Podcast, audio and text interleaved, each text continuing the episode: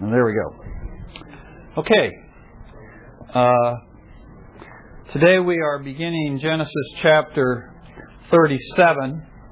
And uh, last week we were uh, finishing up uh, a, basically a two-week study on the Toledot of Esau, or the count of the generations of Esau.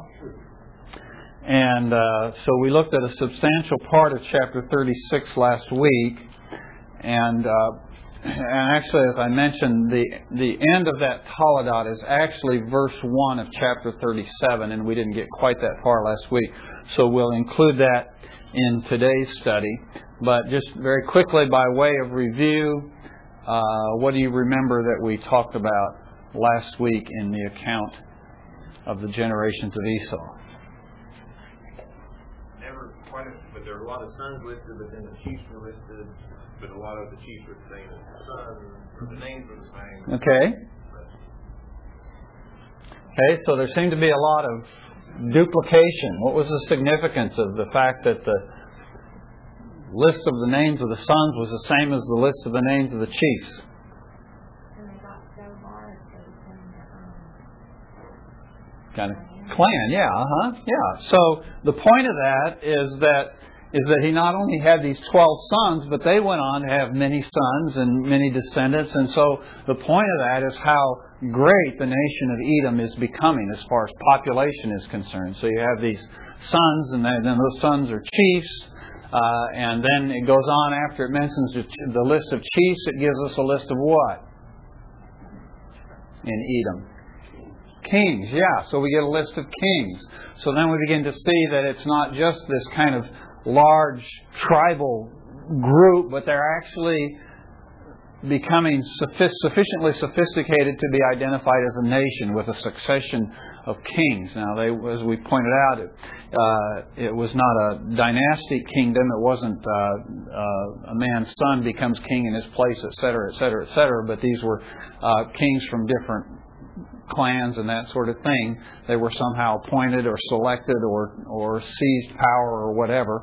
But nevertheless, we have this fairly this development of this fairly sophisticated nation with uh, with uh, chiefs and kings and even regions of chiefdoms uh, that develops. And it also, we had a list there. Uh, besides the list of the descendants of Edom, what other list did we have? Inhabitants of Seir, which were probably descended, I don't remember if you concluded this, descended uh, from Ishmael. Okay. But I was thinking then that the, the thing he pointed out was that God blessed them, even though they weren't children of the promise. Mm-hmm. And that, that to me, I don't, I know God does this, but I don't quite understand it. It seems like He would bless the people who are righteous and not bless the people who are not. But he, he is so gracious, He blesses everybody, yeah, and shows His blessing on these folks who are not in the line of promise, not in the righteous line. And they had twelve tribes as well, and, and lots of land and lots of blessing. Yeah. He causes the rain to fall on the righteous and the unrighteous alike, or as the case may be this week, the windburst to fall on the righteous and the unrighteous alike. But uh, yeah, and that's uh, that's one of the great things about our God. Uh, he really is about blessing people, and and uh, so I think about that on a day like today, Father's Day, and and of course we think about Father's Day in the context of the faith and that sort of thing. But there are many great fathers out there that aren't Christians.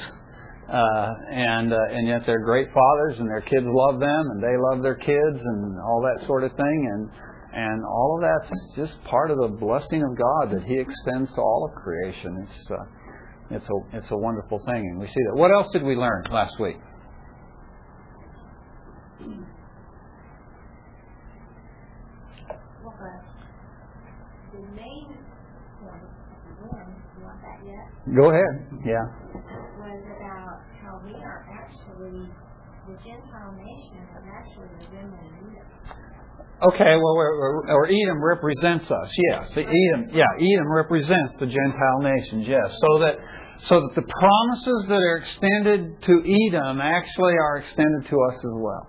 And so we have this tremendous promise uh, that God makes, that He is going to include Edom in the Messianic kingdom. And then, as we mentioned last week, as, as Karen was saying, we got to the end of the lesson and we saw there in Acts chapter fifteen how how James in his in his uh, in his argument there in Acts chapter fifteen uses that passage in Amos that that promises the inclusion of Edom uh, within the Messianic kingdom. That that James uses that passage to argue his theology, if you will, that all the Gentile nations are to be included in this gospel offer and to be brought into the brought into the church without the encumbrance of of the law and circumcision and all that sort of thing. So it's a wonderful thing to realize that this that here's this great and powerful nation, and uh, and yet our Messiah and our our King is greater than that great kingdom. And He's going to subdue it, and He's going to bring it into His kingdom, and it's going to be part of His kingdom. And that's us. That's you and I. And that's just, that's really exciting to think about. Okay? Anything else you want to mention from last week before we go on? Where is Seir? It's not in my Bible. Uh, Seir is, uh, Seir is southeast of, of, uh, of Canaan. Yeah. Yeah. So kind of to the south and east of the end of the Dead Sea. Is that like yeah. Jordan today? Uh, it would include, uh, yes, I believe that includes part of Jordan, yes. Uh-huh. Yeah. So, okay. Uh, well, let's uh, go on then, because we have a lot uh, to talk about even today. And uh, let's pick up in uh, verse uh, one of chapter thirty-seven, and we'll read, and remember this first verse is the tail end of, uh, of, uh, of the... Uh, previous Toledot. He says, now Jacob lived in the land where... Well, let me back up a moment. Let's go back to verse forty-three uh, of the previous chapter. There in the middle of the verse it says, these are the chiefs of Edom, that is Esau, the father of the Edomites, according to their habitations in the land of their possession. Now Jacob lived in the land where his father had sojourned, in the land of Canaan. And that's the end of that Toledot. And then it says, these are the records of the generations of Jacob. Joseph, when seventeen years of age, was pasturing the flock with his brothers while he was still a youth, along with the sons of Bilhah and the sons of Zilpah, his father's wives. And Joseph brought back a bad report about them to their father. Now Israel loved Joseph more than all his sons, because he was the son of his old age, and he made him a varicolored tunic. His brothers saw that their father loved him more than all his brothers, and so they hated him and could not speak to him on friendly terms. Then Joseph had a dream, and when he told it to his brothers, they hated him even more. He said to them, please listen to this dream which I have had. For behold, we were binding sheaves in the field, and lo, my sheaf rose up and also stood erect, and behold, your sheaves gathered around and bowed down to my sheaf. Then his brother said to him, are you actually going to reign over us? Or are you really going to rule over us? So they hated him even more for his dreams and for his words. Now he had still another dream, and related that to his brothers, and said, lo, I've had still another dream. And behold, the sun, the moon, and the eleven stars were bowing down to me. He related it to his father and to his brothers, and his father rebuked him and said to him, what is this dream that you have had? Shall I and your mother and your brothers actually come and bow ourselves down before you to the ground? His brothers were jealous of him, but his father kept the saying in mind. Okay, and that's certainly as far as we hope to get today. Uh, But going back first to uh, verse one there of chapter thirty-seven, which is uh, really, as I said, the tail end of the previous story. And uh, and the thing that's striking about verse one of chapter thirty-seven is that it uh, it really stands in contrast. It, it's really put there kind of as a contrast to the, to the previous uh, part of the story. We have this tremendous story of of Esau and his descendants, and how they have, Esau has gone in, he's conquered, he's driven out the, the sons of Seir out of the out of Mount Seir, and he's taken over. And as I mentioned, this was a highly likely a very highly fortified uh, a group of people, a highly fortified nation that he goes in and he drives them out. And so that demonstrates, of course, his tremendous uh, military power, if you will. And he goes in and he drives them out. He takes possession of the land. And then, and then as we mentioned uh, in our review, he's blessed by God. He prospers. He has lots of kids. And those kids have lots of kids. And they grow into this very sophisticated uh, nation uh, organized under chieftains and kings and that sort of thing. And they have these regions Uh, of chieftains uh, within the, within the area of Mount Seir. And so we have this very sophisticated, developed nation. But it makes this little comment uh, at one point uh, there when it's at the end of the list of kings. It says, these were all the kings in Edom before there was any king in Israel. And then we go on down and we get to the end of the story. And, and we mentioned uh, last week uh, that the last king in that list of kings was probably the king who was the king over Edom when the children of Israel were coming out of Egypt, when uh, when Moses made his appeal to the Edomites for permission to go through their land. So the point is, most of what we studied last week all happens before Israel even gets out of Egypt. Okay? And then we get to verse thirty-seven, or chapter thirty-seven, verse one, and we just have this simple comment about Jacob. Well, he's just still living there in the land where his fathers sojourned, in the land of Canaan. And it's really like this tremendous contrast, because here we have on one side we have Edom, and we have all this prosperity and this uh, and and development and uh, and sophistication and military power and all that sort of thing. And on the flip side we have we have Jacob, and he's just kind of still living there in the land of promise, in the land of Canaan. But what has he got to show for it?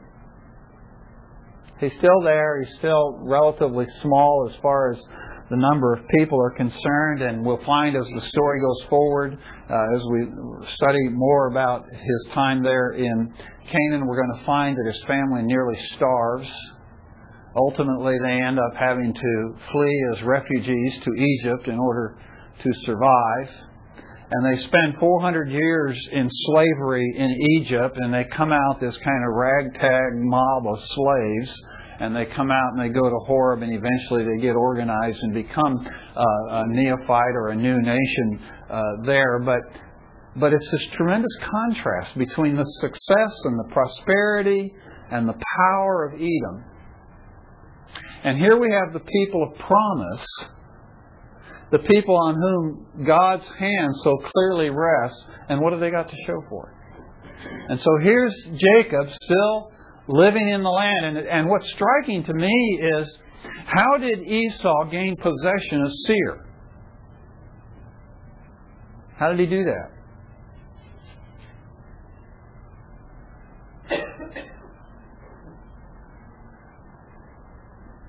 Now, I know you know this because I told you just a few minutes ago. Apparently by military conquest. Yeah, he went in and he conquered it. He drove them out. Okay. Now, it says that God gave him the land, but the way he did it was he went in and he drove them out. Okay. So while he's busy, in fact, when Jacob comes back from Paddan Aram, when he first comes back from Paddan Aram, it appears that Esau's already in the process of doing that. But Jacob comes back, and now he lives in Canaan for many years. And you'll notice about Jacob, what does he do to secure the promised land? Esau's over here securing his land, get, getting his property. What's Jacob doing over here? Nothing. Well, it looks like nothing. What is he really doing? He's waiting on God. He's waiting on God. And as he waits, if you will, the unrighteous prosper. They succeed. They triumph. And over here you have the guy who's waiting on the promises of God, and things just look like they're going from bad to worse. Now that's a lesson in the life of faith, isn't it? Because oftentimes when we decide that we're going to walk by faith and we're going to trust God and we're going to follow Him, and then we look to our right and to our left and we say, well, gee, everybody else is just living for the world and by the world's method and by the world's systems, and they're prospering and they're doing great and they're getting everything that I'm trusting God for, and I'm getting nothing out of this deal. And it's a real temptation at that point, is it? To resort to Esau's methods. But God has called us to wait upon Him. And He said, those that wait upon Him shall renew their strength, and they shall mount up with wings as eagles, and they shall run and not be weary, and they shall walk and not faint. And so Jacob waits patiently on the Lord. And in his lifetime, he never sees the promise fulfilled. But we'll talk more about that as we go forward. Well, then we get into the Toledot of, uh, of Jacob, which is really the story of Joseph and Judah.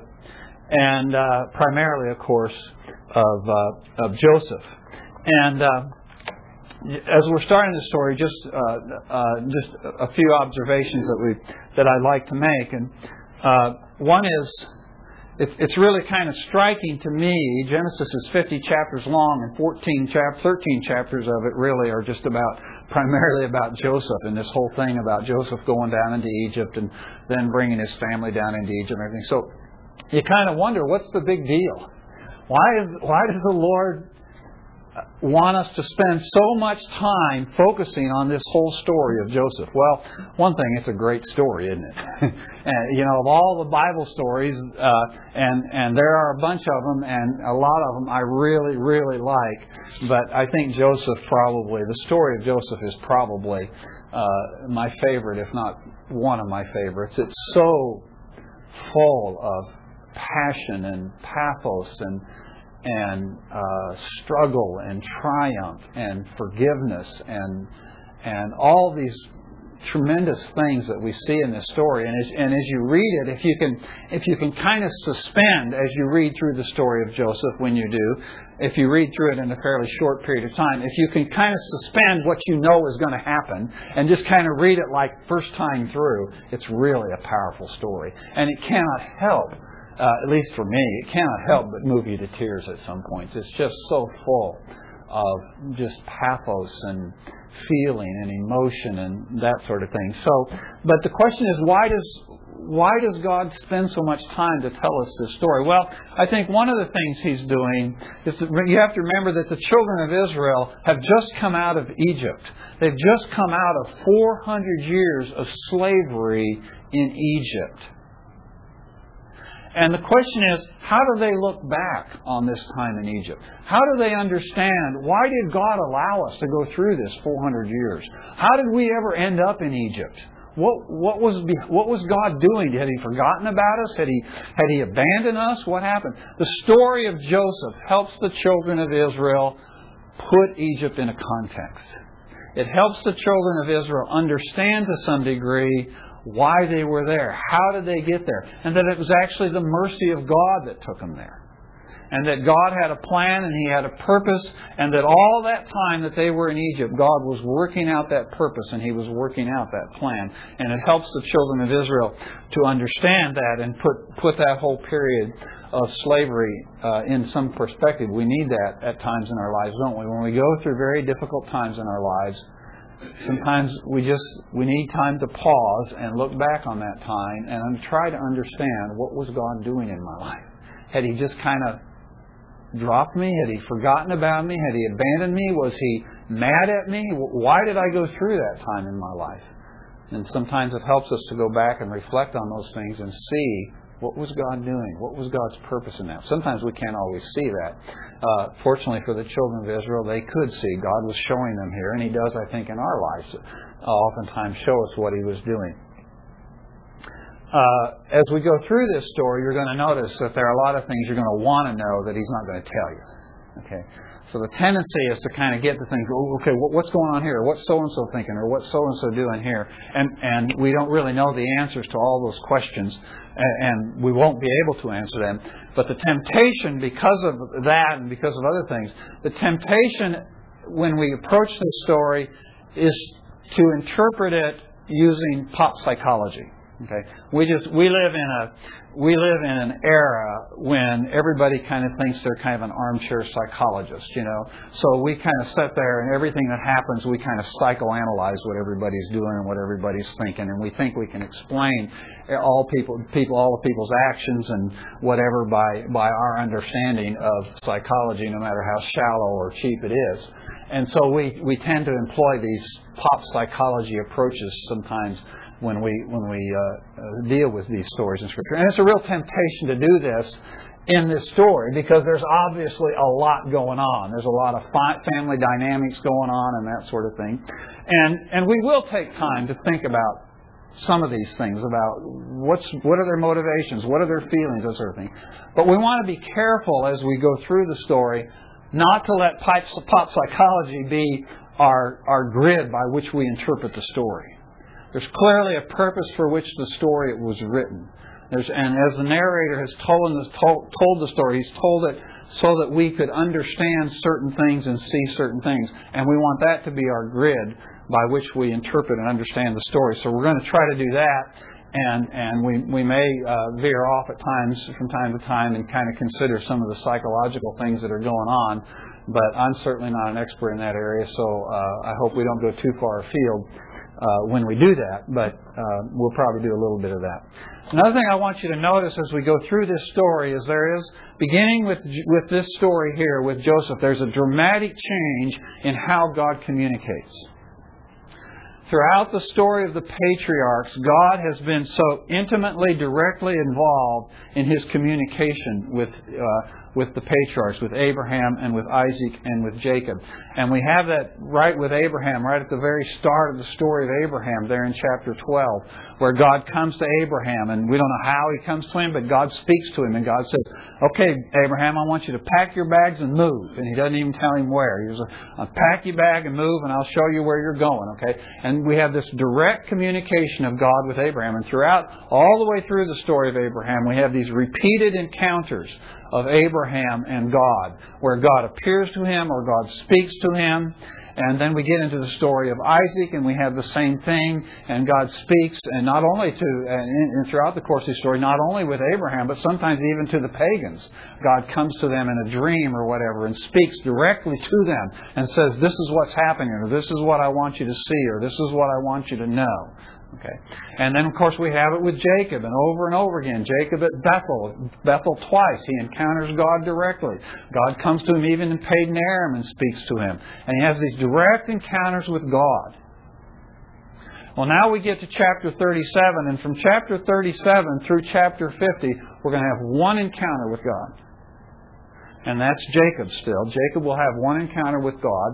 But other than that, we have no direct encounters. There's none of this God appearing or God speaking or these theophanies or that sort of thing that we've had all the way through the story. Now we've gotten away from the patriarchs, and we're in the story of the sons of Jacob. God is no longer speaking or communicating that way. And that doesn't mean God isn't present. And we'll see God's hand woven through this whole story. And it's very clear that Joseph understands that God is doing this stuff. Okay? But he understands it by faith. He doesn't understand it because God's coming to him and saying, in most cases, "This is what I'm doing." It's that Joseph has ingrained into his heart and into his mind the Word of God and the truth of God and the promises of God and the standards of God, and he lives by that knowledge.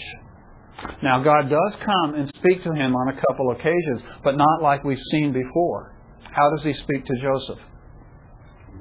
He speaks to him in dreams, but even here, the dreams are different than they were before.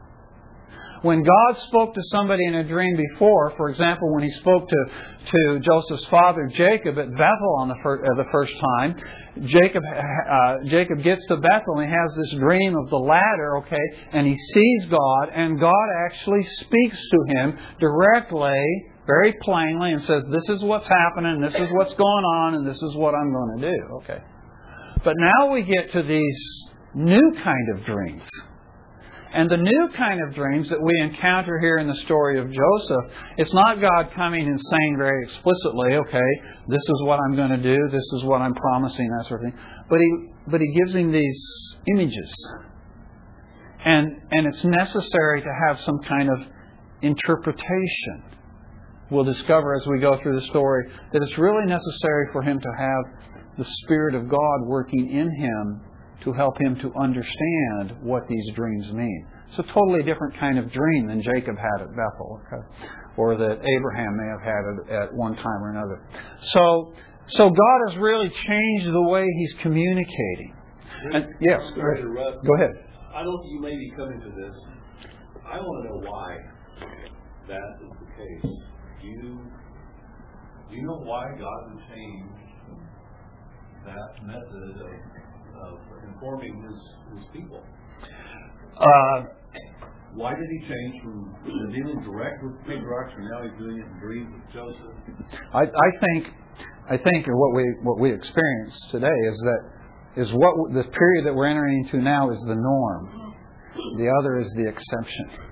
So the question should not be why does God speak the way He speaks now to us, but the question is why did He speak the way He did then to them?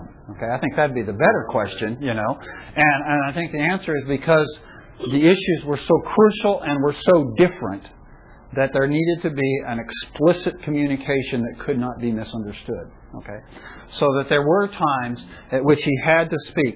For example, when uh, when Hebrews says, you know, in times past he spoke through the prophets, et cetera, et cetera, but now he spoke to us through his Son. There came a time for a very special direct revelation. Okay, but now we're past that, and and the reason why we live, I I think, the reason why the norm is that that God speaks more indirectly to us than before is because it requires more faith. You know, it requires more. So in one sense, we look at what, what Abraham experienced and said, boy, it'd be great to be spiritual like Abraham and have these encounters with God. But really, the greater challenge is to walk by faith and not have, you know, God coming and knocking on my door and I open the door and God's there and he says, well, Rick, this is what I want you to do today. But rather that I get up in the morning and I seek Him in prayer and I spend time in my devotional life and, and I allow the Spirit of God to work to illumine my path and then I walk by faith. So I think it's really a greater challenge and a greater blessing the way we live today. Um, so uh, let me uh, just check here. Uh, okay, uh, now now we get into the story of Joseph, and uh, and we're kind of introduced to Joseph.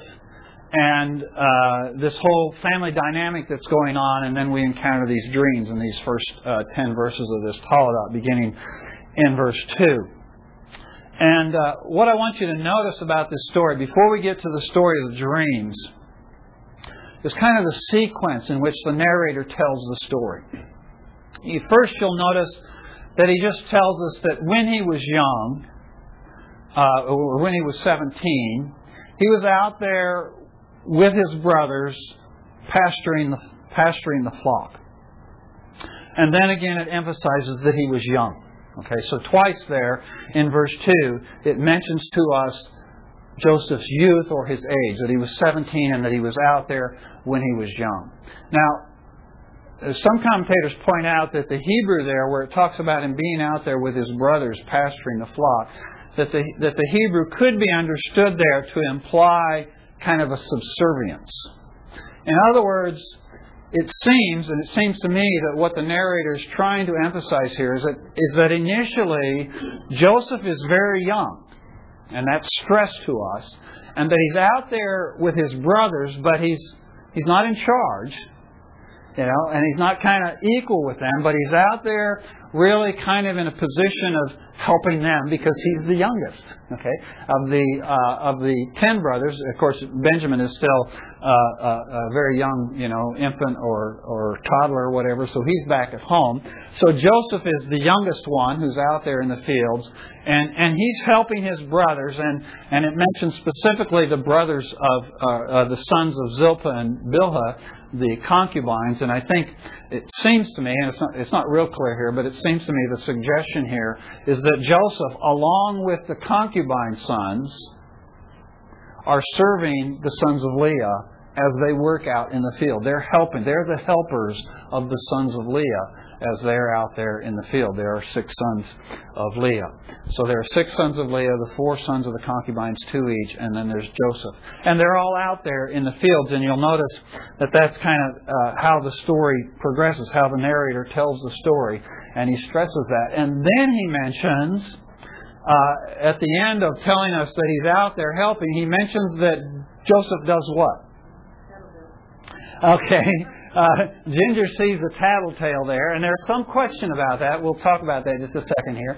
But he comes with this bad report to his father. And then it mentions, beginning in the next verse, that Israel loved Joseph more than all his sons because he was the son of his old age, and he made him a varicolored tunic. So now you see this mention of this favoritism that Joseph has, or Jacob has, towards Joseph, and and the making and the presentation of this this tunic. Okay, now the the idea, I, I hate to rattle your Sunday school cage here, but this idea of a varicolored tunic is kind of up for grabs. We don't really know if that's what's implied there in the Hebrew. Okay, what is implied is it's a it's a very regal garment. It goes all the way to the ankles and all the way to the wrists. It's very unusual. Uh, it's very elaborate or ornamented or multicolored or whatever. But, you know, the image you have from Sunday school and all the pictures you saw in Sunday school of him walking around with this gaudy, you know, robe with stripes of, you know, clashing colors, you know. Just put that out of your mind, you know. This was a very beautiful garment with regal implications. Okay? And that changes the whole dimension of this, you know. So it wasn't just this gaudy present that he got for Christmas. There's some significance to this garment that he gives because he loves his son so much. Now let me ask you the question, what does Scripture tell us is the reason why Jacob favored Joseph?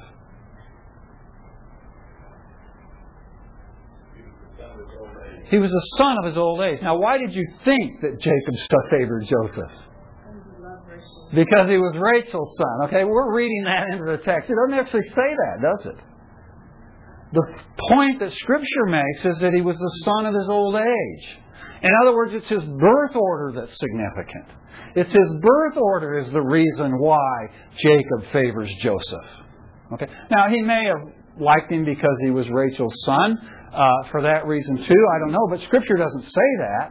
But the point it does make is that it was because it was the son of his old age. Okay? It wasn't just because Rachel's son, it's because Rachel was barren and begged for a child. And so it was a long time in coming to faith. Well, you know, it sounds like a long time. You know how long it was? Mm-hmm. We know. Six years. Six years, okay. Now, six years, you say that's a long time for a woman to go. When we compare it against Sarah, who was bare for sixty years or however long, it really was not that long of a time. But you have a point there. You know, he's, they've waited for this son and everything. But it's the son of his old age, and it seems like what he's trying to do is he's trying to emphasize the idea that it's this whole issue of he's the youngest. He's the last one. And it's that whole issue of the law of primogeniture coming up again in the life of Jacob. Okay, well, and so he he... gives him this garment because he loves him, because he's the uh, he's the son of his old age, and he gives him this garment. And then it says his brothers, you know, they hate him for this, okay? And we go, why would his brothers hate him just because he gets this pretty garment? Well, it's not it's not a pretty garment in the first place. And the second thing is they don't hate him because of that. They hate him because his father loved him more than he loved any of the other brothers. Okay? And then we get into the story of the dreams. And Jacob has this first dream of the of the sheaves, the binding of the sheaves, and the sheaves bowing down, all the sheaves bowing down to his. And it's and, and he tells that to his brothers, and his brothers just go, oh, that's the most wonderful dream. Tell it to us again.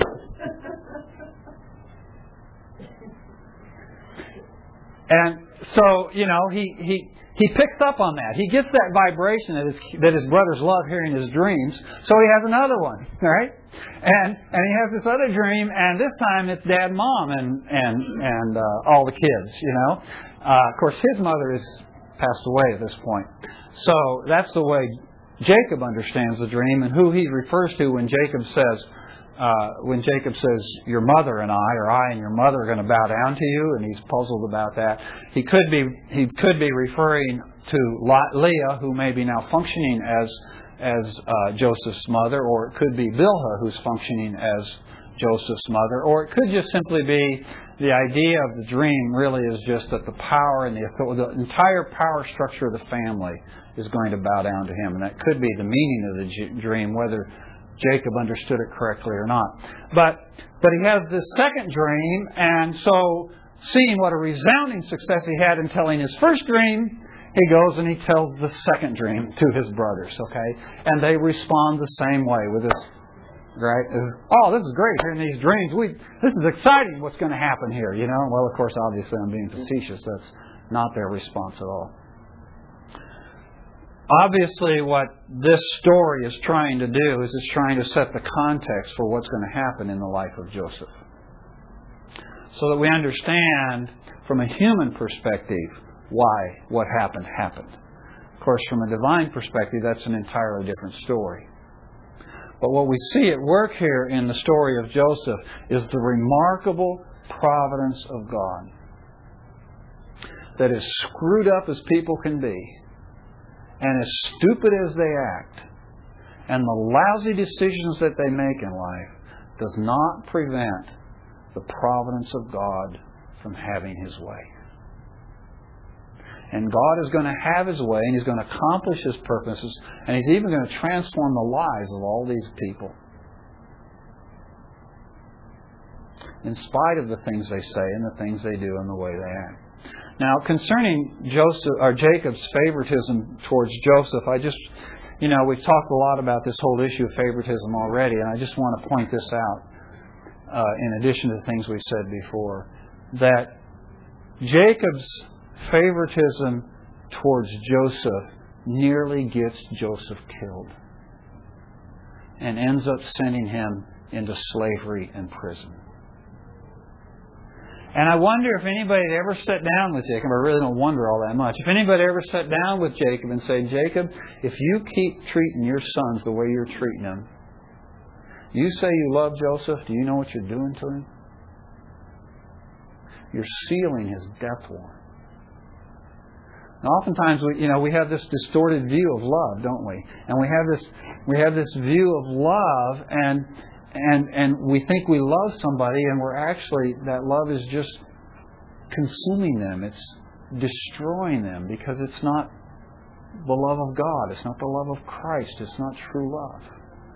And that's what we see in the life of Jacob and Joseph. The other thing I want you to notice is there seems to be a sequence that the narrator is suggesting here. And the sequence seems to be that early on, Joseph just, you know, If if he's kind of, you know, the one his father dotes on when he's five or six or seven or eight and his brothers are in their twenties, you know, that's one thing. But when when he's now, you know, reaching manhood and his bro- and his brothers are men and dad is still doting on him, that's a thing, that's an entirely different thing. And I would suggest to you that what what's What's being hinted at here in the text is, is not even hinted at, it's really stated, is an increasing animosity on the part of the brothers. And the reason is because there's an increasing elevation going on of Joseph. We start out the story at the beginning there in verse two, and he's just one of the guys out there tending the flocks. Okay. And he's taking care of the flocks, and, he, and, and as I said, the Hebrew may even imply that he's doing it in this kind of a subservient position. But then he brings back an evil report. Now, in our culture today, the first thing we think of is the guy as a tattletale. Well, okay, can I be honest with you? I was a tattletale. And you, some of you, probably all of you, have been tattletale all the time, but I was a tattletale. And you know, there's a lot of justification for being a tattletale. I mean, Dad and Mom really need to know. They needed to know when my brothers were misbehaving. And if I knew that they were misbehaving, that was... You know, I needed to tell my parents. So I read that and I go, okay, Joseph, you're being a tattletale. But on the other hand, if the brothers were really doing something that was detrimental to the flock or to the family name, did Dad not need to know? So I'm going to be, I'm going to kind of reserve judgment on that. I tend to kind of think of him as a tattletale, but I'm going to reserve judgment because I can't say for sure that he was wrong. But there is something that strikes me about this, is that Joseph sees the way things ought to be done, and he wants to see them done that way. And what we're going to find out about Joseph is that actually serves him in good stead when he ends up in Potiphar's house. And when he ends up in prison, and then when he ends up at Pharaoh's right hand. Okay? So it's so what I'm suggesting is that is that Jake, or Joseph has a conscientiousness about the way things ought to be done and the way people ought to live.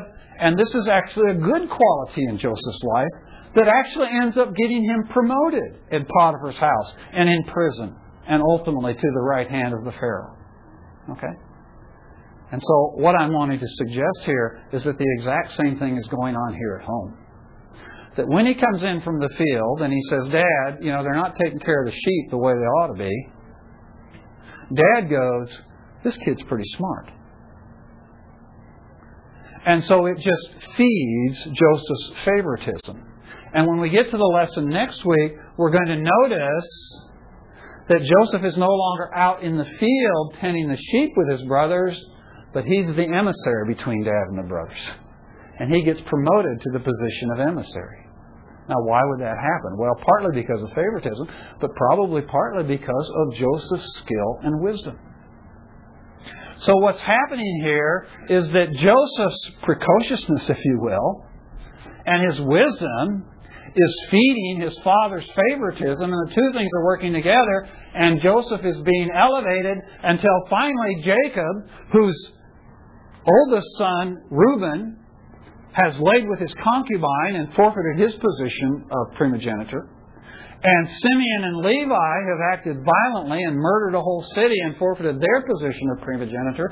So Jacob is having to figure out who's going to who's going to get the scepter in this family. Who's going to be the patriarch when I am gone? And he sends a not so subtle sign, uh, sign to the family when he gives to Joseph this regal robe. It's as if to say, you know, what I'm really thinking here, without actually saying it, is my youngest son is going to be the one who gets the scepter. Now, fortunately, God has other plans, and God's going to work in another way to uh, to uh, to change Jacob's mind. But but what we see going on here in Jacob is he's still, here he is, he's one hundred eight years old now, and he's still struggling with this thing of primogeniture. And he feels like he got a raw deal early in his life, and he's never resolved that. All he's gone through, and as much as he's, his life has changed and his heart has changed, he still seems to be struggling with this whole idea of primogeniture.